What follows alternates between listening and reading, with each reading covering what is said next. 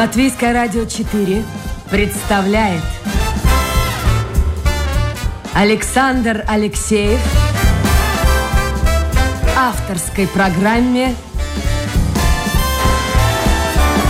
«Александр Студия».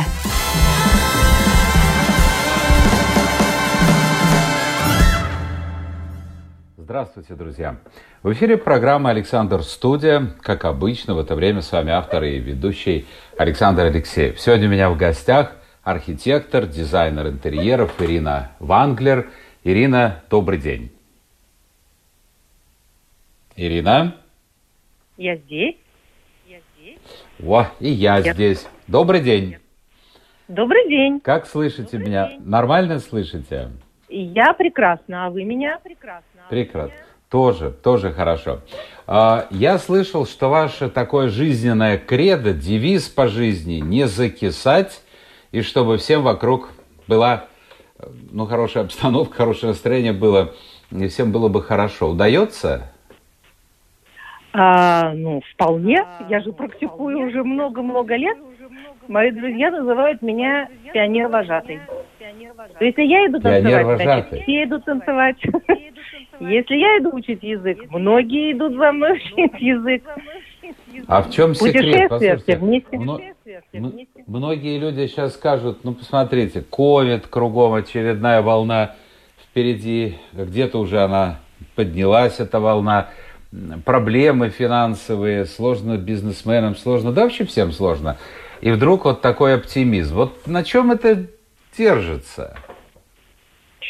Ну... Во-первых, мне всю жизнь не скучно, но я должна сказать честно, что что касается ковида, столько, сколько я работаю эти два года, я редко когда в таком режиме работала, потому что люди сели по домам, посмотрели по углам, захотелось кому-то сделать ремонт и кому-то поменять мебель. То есть все дизайнеры и архитекторы сейчас крутятся просто как белки в колесе. Поэтому вот на отсутствие работы жаловаться точно не приходится. Вот. Ну, а оптимизм, он, конечно, не только работой создан, он просто таким жизненным настроением. Люблю жизнь. А муж по характеру, муж по характеру похож на вас? Нет, что вы. Ну, противоположности... Противоположность? Нет, он абсолютный молчун. А может быть, просто, может быть, просто дело в том, что женщины, вы более сильные, вы более выносливые. Вообще, вот этот материнский инстинкт, он заставляет вас жить, а мы какие-то вот так вот. Первый удар судьбы, ну, не все, конечно, но многие, мы опускаем руки. Ну, на самом деле, это не совсем так. Мы бы без вас тоже не справились. Знаете, кто-то должен тылы прикрывать, пока мы тут весело шагаем по жизни и бодро. Нет-нет, быть вдвоем... Слушайте, а это действительно, а это действительно так, что вы с мужем познакомились э, в театральной студии? Да, он играл героев-любовников, и я в него влюбилась. Он был на сцене, а я в зрительном ряду, поскольку я была новенькая, и меня пускали только в массовку поначалу. В общем, исключительно красиво ходила, говорил по сцене. Вот а вы помните спектакли, в ко- спектакли, в которых он играл? Вот героев-любовников. Помните, что это за роли, что это за спектакли? Ну, например, он играл Радевича, в которого была влюблена Марина Цветаева. Или Пастернака, которому он написала письма. В общем, все было очень романтично. Так что вот так. Будучи героем... любовником, навряд ли он обращал внимание на маленькую девочку из... Сколько лет вам, кстати, было? Ну нет, ну мы уже были не такие маленькие. Я пришла на третьем курсе, а ребята уже три года занимались. А, то есть студенты. студенты. Я понял. Да. А скажите, пожалуйста, ну навряд ли он наблюдал и вообще видел вас в массовке. Ну в массовке много людей. А как вот произошел этот момент? Вот эта химия сработала, когда он вас увидел, и вы поняли, что... не можете жить друг без друга? Ну, во-первых, меня нельзя было не заметить. Я яркая. То есть у него просто не было другого выхода. Во-вторых, мы оба любим стихи и музыку. Я больше стихи, он больше музыку. Но тут мы как-то сошлись. Пока он за мной ухаживал, он мне читал стихи. Я их с удовольствием слушала. А другие три часа в день я слушала оперные арии, которые он включал на каком-то радиоклассика, не знаю, там тогда не было, наверное, радиоклассика, но где-то шли всякие оперные арии и так далее. Он меня образовывал в оперном искусстве. Вот так мы стали дополнять друг друга. Хотя он бухгалтер, а я архитектор. А он бухгалтер? Послушайте, а не было ощущения, что, может быть, стоило поступать в театральный вуз? Нет, никогда. Никогда. Я всегда в школе хотела быть химиком. И вообще собиралась в Московский университет поступать на химфак. Но тут как-то мамины московские друзья сказали, что с ума сошла, смерть в лаборатории, сорок пять лет, не вздумай. Ну а поскольку я рисовала всю жизнь с детского сада, то мама посоветовала мне поступить на архитектурный, поскольку у нее были друзья э, архитекторы. Вот как-то ей так все это красиво казалось со стороны. Вот, и я пошла в архитектуру, хотя, в общем-то, не совсем женская профессия. А почему? Ну, тяжеловато, потому что архитектор должен э, осуществлять авторский надзор бесконечно. То есть ты все время на стройке, холодно, бетон сырой, сквозняки, строители, мат бывает. Ну, потом, конечно, уже, когда много лет с людьми работаешь, они уже тоже все становятся вежливыми, говорят, что... Вася, ты не прав, уронив мне лоток на ногу. Ты должен извиниться передо мной. Нет, ну на самом деле, ну правда, физически тяжело. Это много за рулем, много на стройках, много с людьми. Так что... Ну вот из женщин-архитекторов... Э, не, ну есть женщины-архитекторы. Мне сразу же э, вспомнилось имя Зайга Гайла, которая не раз была у меня в программе. Но она очень, действительно, женщина, на первый взгляд, мягкая, в общении интеллигентная, приятная, умная. Но э, я так понимаю, что там ой-ой-ой. Когда она приходит на стройку, не дай бог, что что-то пойдет не так, как э, запланировано ею. Это действительно сложная профессия для женщины. Да и для мужчины тоже, наверное. Ну да, но как-то, видите, все равно проблема, наверное, мужчин-женщин существует, такой определенный какой-то сексизм, что пришла женщина, руководит огромным количеством мужчин. Мужчины не всегда с первого раза готовы прислушиваться к тому, что архитектор говорит, а сделать надо все равно в большинстве случаев так, как говорит архитектор, потому что... Мы же тоже не останавливаемся, учимся, и дополнительно учимся, и на стройке всю жизнь учимся, и, и заложена какая-то идея в проект, и ты должен ее донести сначала до заказчика, потом до строителей, потом все это выполнить. Ну, то есть еще идет какая-то психологическая притирка со строителями на объекте первое время, если ты работаешь там не с бригадой, с которой уже привык работать.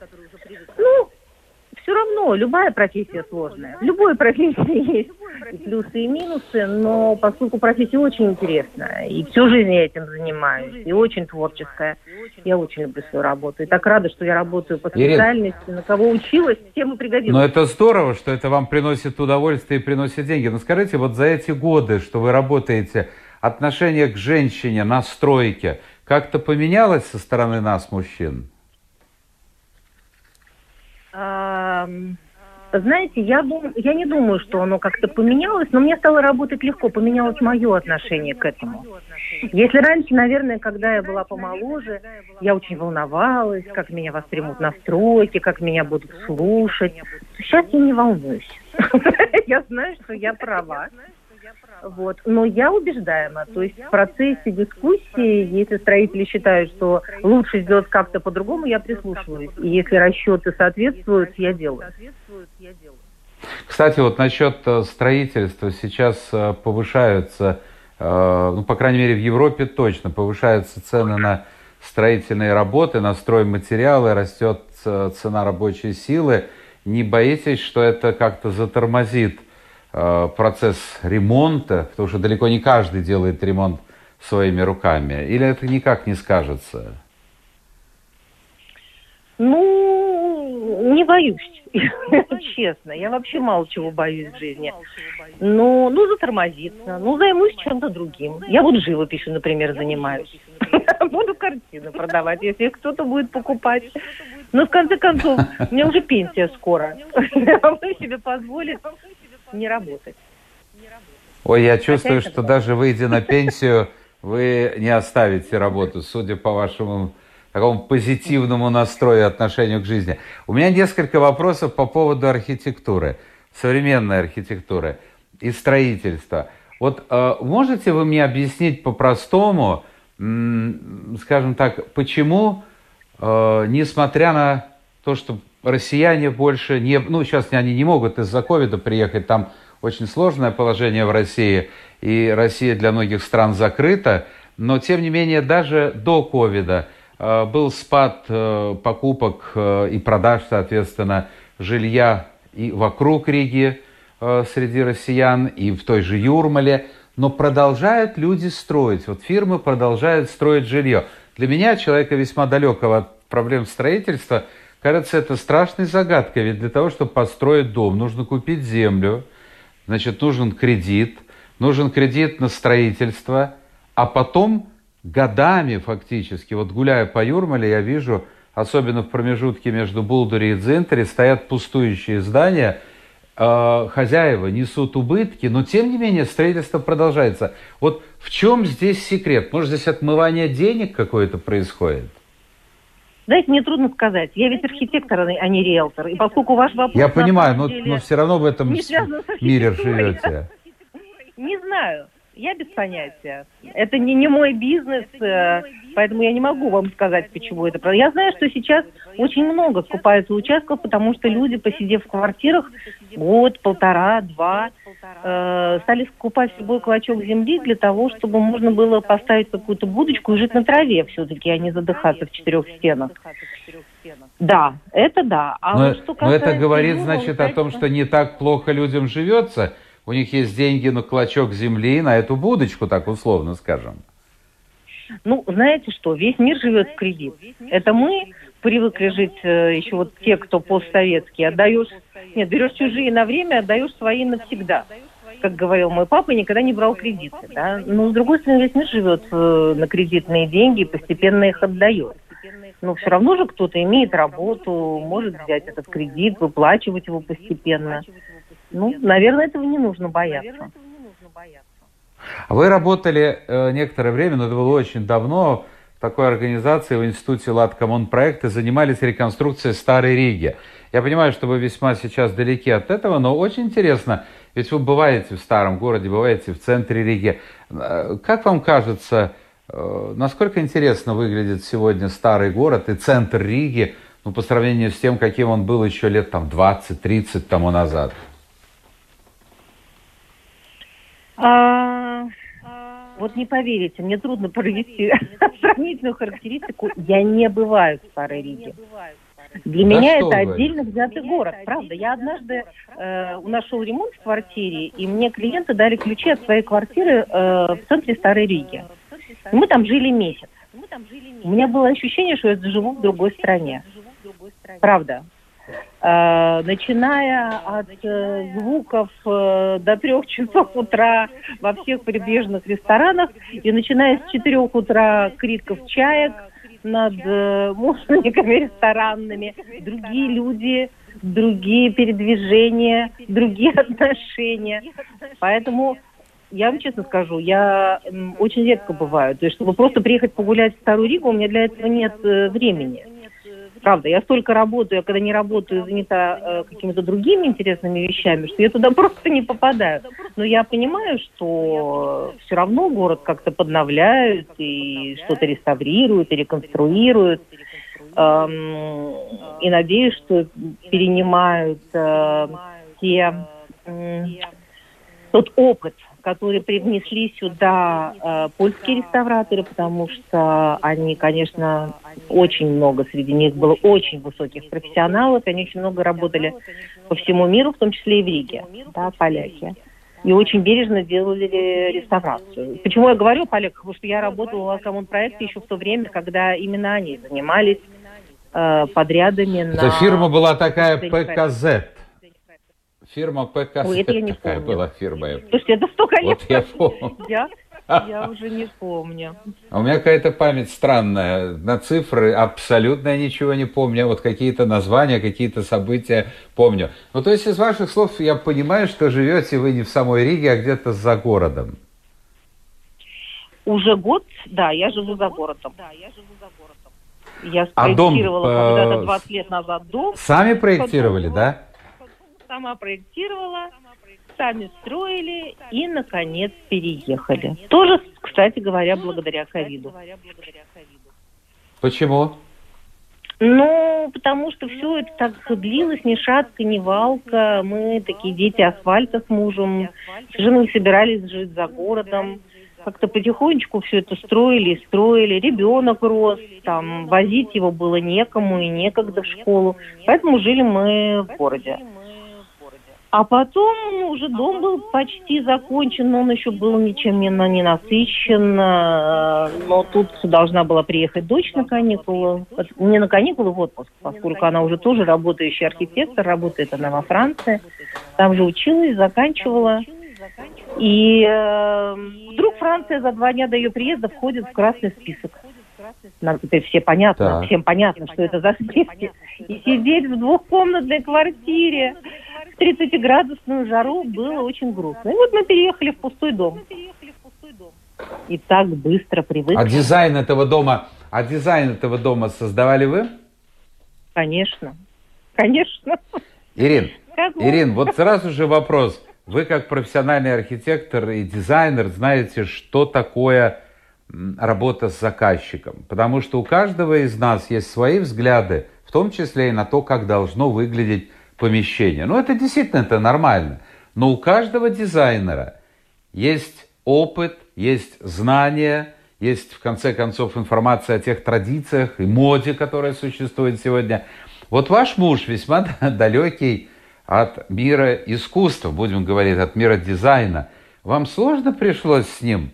И вообще, или, может быть, вы вообще не согласовывали с ним ничего? А, знаете, мы школу притирки в создании дизайна собственного, э, в собственном доме прошли давно. Муж очень любил двигать мебель по-всякому и по-разному. Я пыталась бить себя в грудь кулаком и говорить, кто в доме дизайнер. Но постепенно он понял, что профессионал я хороший, поверил в это, поскольку видел результат моей работы, и в доме, в общем, уже сильно не сопротивлялся. То есть, конечно, я с ним все согласовывала, но там цвет стен нет, потому что ну, он такой же, в общем, заказчик в данном случае был, как и все мои остальные заказчики. Цвет стен на маленьком клочке все равно ничего не дает. Нужно... Или помазать на стеночки, или дизайнеру очень поверить, чтобы в этот процесс не вмешиваться. Хорошо. Я напомню, что... Конечно. Я напомню, у нас в гостях в программе «Александр Студия» архитектор, дизайнер интерьеров Ирина Ванглер. Ирин, а мода, ну наверняка она существует. Я попробую высказать свою точку зрения. Сейчас в моде эклектика или, ну скажем так, смешение самых разных стилей. По крайней мере, вот среди моих знакомых это точно присутствует. Насколько это актуально? Как вам я кажется? Думаю, что, я думаю, что это актуально всегда. И к слову эклектика, в общем, отношусь без э, какого-то пренебрежения. Она просто должна быть э, сделана с хорошим вкусом и чувством меры. И я считаю, что это нормально, когда интерьер тоже такой фьюжн. Ведь тащили же в какие-то современные э, парижские квартиры, французы, э, комоды из барбизонских бабушкиных поместий, перекрашивали их, ставили, и все это смотрелось очень э, актуально. А мы в шестидесятые годы выбрасывали... А мы в шестидесятые годы выбрасывали эти старые бабушкины кровати, комоды и покупали... какие-то диванчики, какие-то креслицы, какие-то столики в стиле минимализма. Вот смотрите, как люди одни и другие... Да я думаю, и во Франции такое тоже происходило. Я тоже так думаю. Я тоже так думаю. Ну, что делать? Со временем научаемся, что ничего выбрасывать не надо.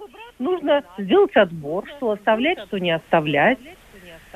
Нет, я хорошо отношусь к эклектичному интерьеру, просто всегда считаю, что всему должно быть свое место, все это должно быть чем-то уравновешено, это должно быть уютно, функционально. Вот. И тогда это будет модно. Модно то, что удобно, красиво, чем тебе очень приятно пользоваться.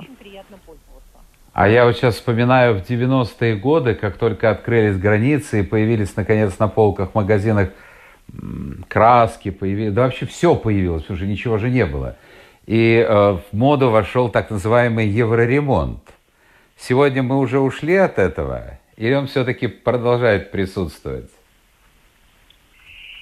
Ну, я вам так скажу. Конечно, ни один дизайнер евроремонтов не делает. То, что включается в понятие евроремонт. Да? Белые стены, четыре розетки, вывод на люстру посередине. А, то есть, нет, конечно, нет. Если человек обращается к профессионалу, то, конечно, это выглядит иначе. Это не значит, что все становится серо-буро-малиновым, да, и в желтую крапинку. Нет.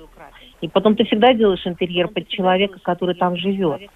Все-таки э, дизайн интерьера, его в большинстве случаев психолог, да, он должен просто вот долго вникать в жизнь и привычки семьи для того, чтобы сделать так, как людям там будет удобно жить. Но при этом люди же не научены, они же не, не на дизайнера учились, правильно?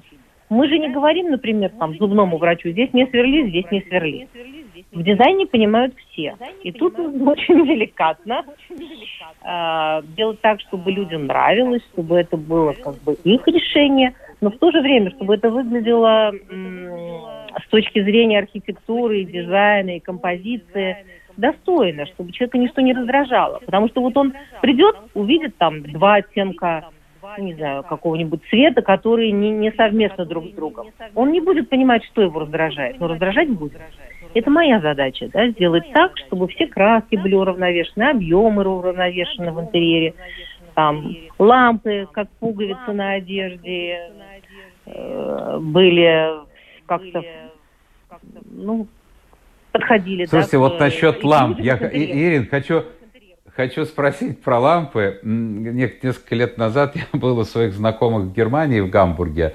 И, ну, это старшее поколение, люди, скажем так, под пятьдесят, они, наши люди, они э, в центре комнаты, у них висит э, хрустальная люстра. Я понимаю, откуда это идет. Это идет с тех времен, когда хрусталь ценился, я уж не знаю, у нас в Советском Союзе на вес золота, достать было невозможно. А, а они говорят, что когда немцы приходят в гости, то они удивляются. Вы сказали лампы, что сейчас, э, может, это экономия, может, какие-то другие причины, э, но вот единой какой-то точки освещения в комнате нет.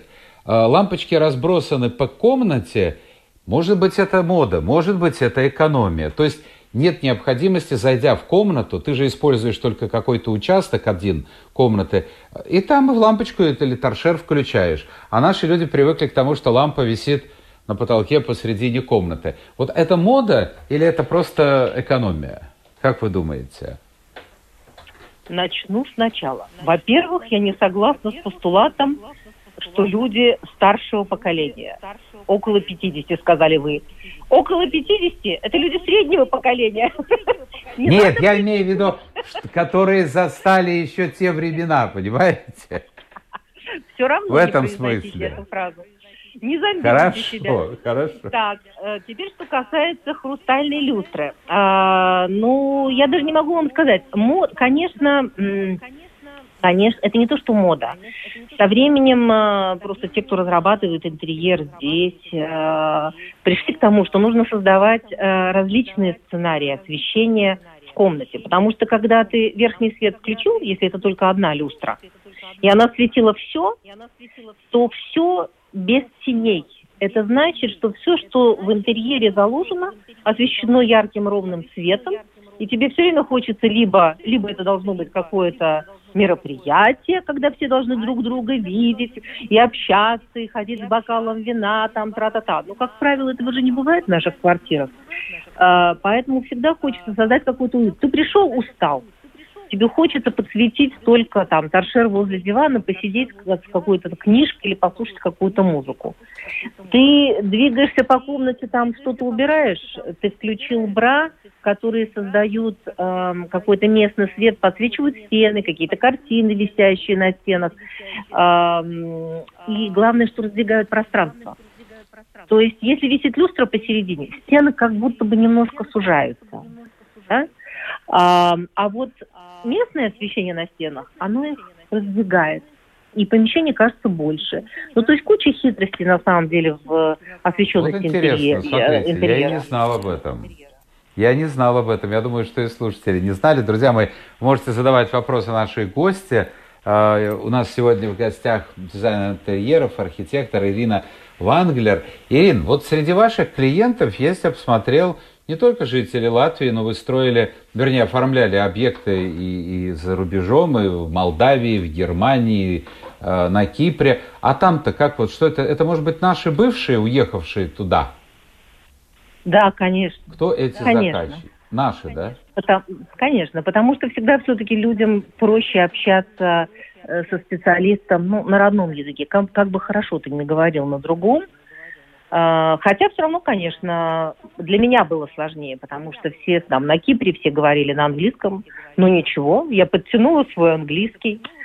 В Молдавии тоже не просто было со строительством, они все говорили по-русски, но тоже на каком-то другом языке. Вот. Нет, нет, конечно, это, это бывшие выходцы из Советского Союза. А особенности есть работы, вот скажем, с заказчиками здесь, в Латвии, и с бывшими нашими, которые живут за границей? Вот меняется у них какая-то психология, менталитет? А, нет, я думаю, что не особенно. Может быть, часть из них уже как-то больше видела. Ну нет, я не могу сказать, что разные. Нет, сложнее для человека, который летает туда-сюда и должен, прилетев на три дня, там, сделать пятилетку в три дня. Встретиться со всеми инженерами, всем ответить на вопросы, с клиентом выбрать то, сё, пятое, десятое. Вот. Но так, нет, я бы не сказала. У-у.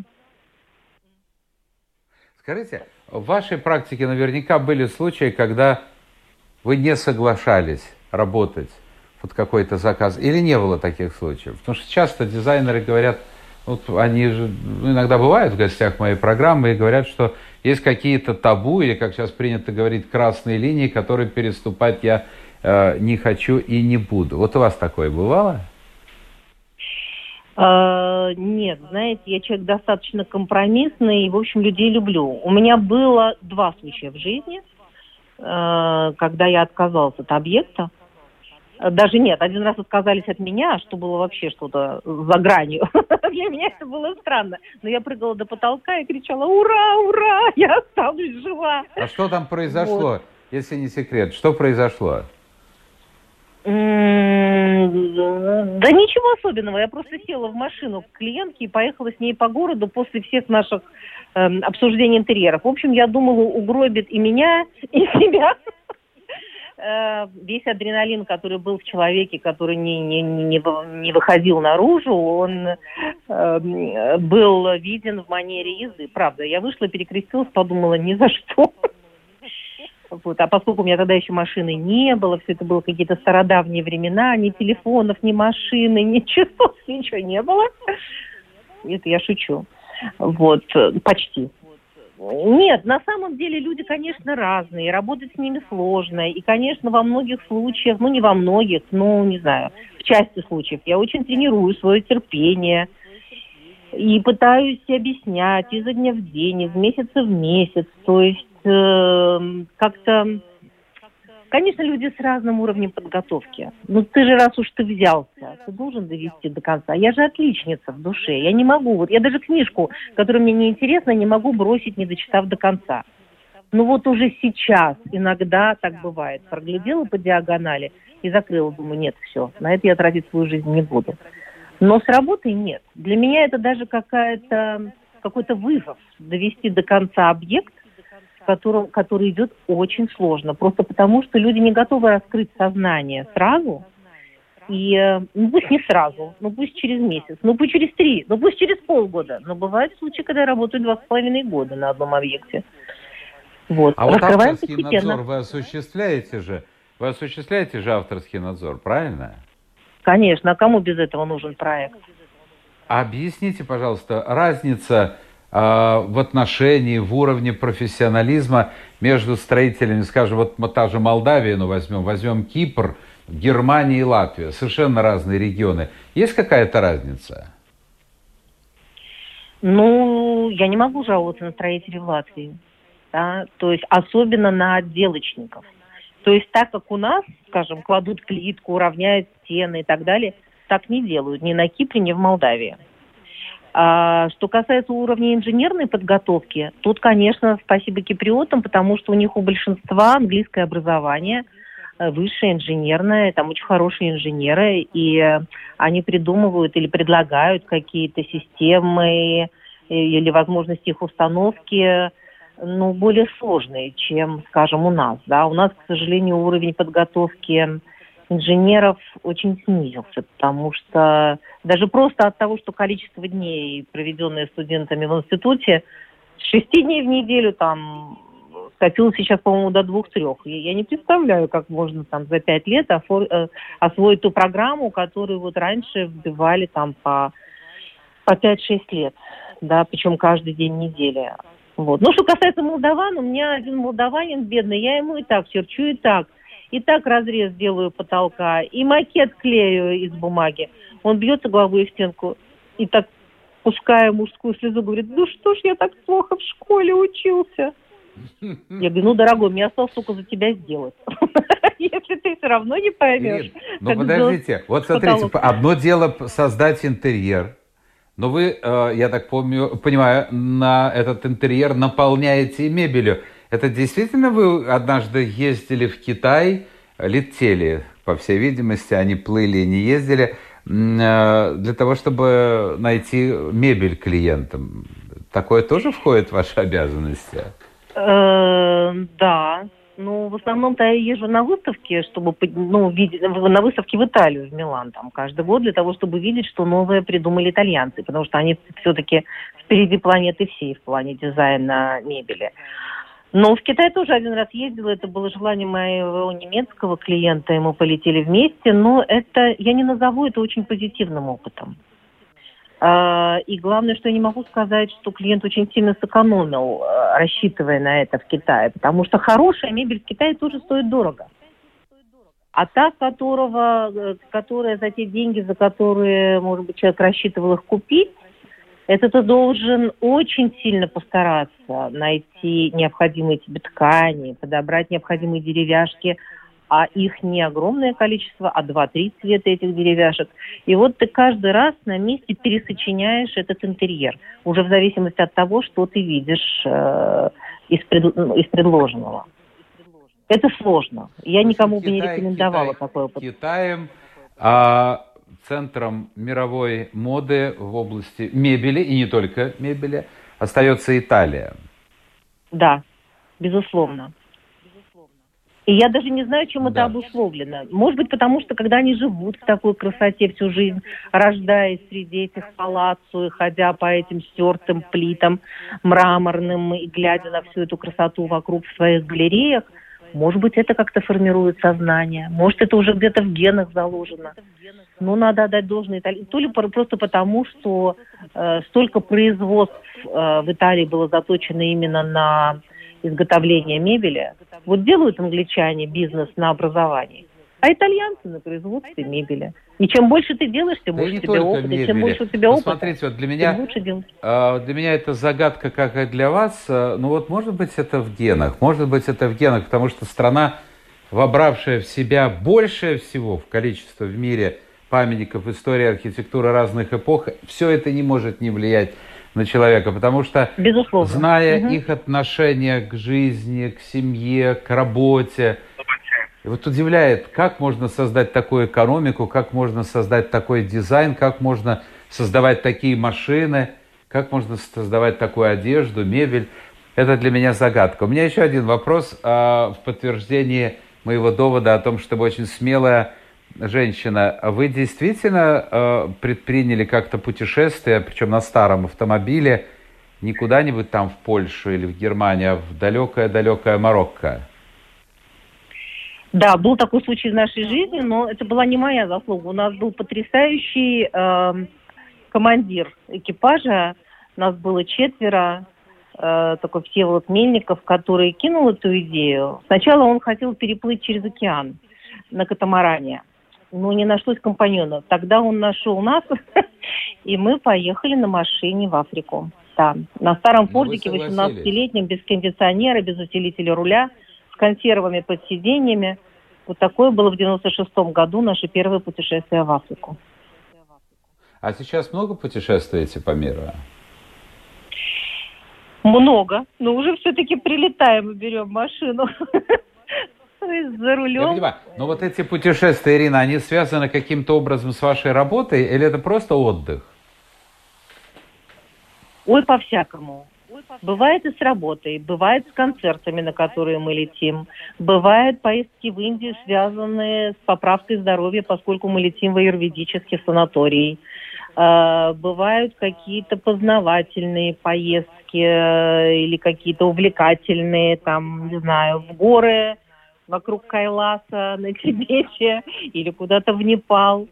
Или в Грузию. Ну, мы, мы, конечно, очень много путешествовали с мужем и с друзьями, прям большими компаниями. Любимая страна, в которой вы могли бы жить, если бы не было Латвии? Вот, знаете, вот никогда не переносила себя в другую страну. Не знаю, не знаю, как ответить на этот вопрос. А в какой чувствуете Может быть, себя на комфортно? юге Франции. Может быть, на юге Франции. Почему бы и нет? Можно купить там небольшой домик, э, привести его в порядок. Почему? Цены на домики на Ривьере очень серьезные. Это, я думаю, ни одному архитектору местному не потянуть никогда. Ну ладно, ну что ж, хотел я приятное вам пожелать такого домика на Ривьере. Но хотя бы мечтать, хотя бы мечтать. Мечтать, как говорится, не вредно. Ирина Ванглер, архитектор, дизайнер интерьеров, сегодня была гостьей нашей программы. Я так понимаю, что ваш родитель, кто-то из родителей, выходцы из Германии. Папа. Судя по фамилии. Да, но происхождение фамилии фламандское. Ванглер, Ван Гог, Ван Дейк. В общем, так, я из этой компании. А... А почему? Я знаю, что вы жили э, в Алма-Ате, и маленьким ребенком вас привезли сюда, в Ригу. А почему Рига оказалась, а не, скажем, Голландия или Германия? Ну, в семидесятом году, в тысяча девятьсот семидесятом, из Советского Союза не уезжали ни в Германию, ни в Голландию. Нет, на самом деле я переехала с мамой. Для мамы не подходил высокогорный климат. Латвия и устраивала в этом плане прекрасно. Мы поменяли квартиру и с тех пор живем в Латвии, которую я очень люблю. Папа в итоге уехал в Германию и живет там. И вся моя родня со стороны папы, все, все в Германии. Но все они эмигрировали уже в девяностые годы. Вот все, слава богу, живы-здоровы. Так что... Все мы дружим, поддерживаем отношения благодаря современным средствам связи. Все хорошо. Вы навещаете наверняка. Навещаете да, наверняка. Конечно. Да, конечно, конечно. Последний я, вопрос. Я У нас время уже истекло. Скажите, пожалуйста, какая страна будет первой после, после того, когда закончится ковид? Есть в планах что-то? Индия. Индия. Снова Индия. Восстановить силы. Конечно. Правильно я понял? Правильно. Я вас понял. Правильно. Ирина Ванглер, архитектор, дизайнер интерьеров, была гостьей нашей программы. Ирина, спасибо вам за участие в этом эфире. Здоровья вам, новых проектов и выполнения вашей мечты по поводу Индии. А мы с вами, друзья, прощаемся до понедельника. Новая неделя и новые гости. Пока.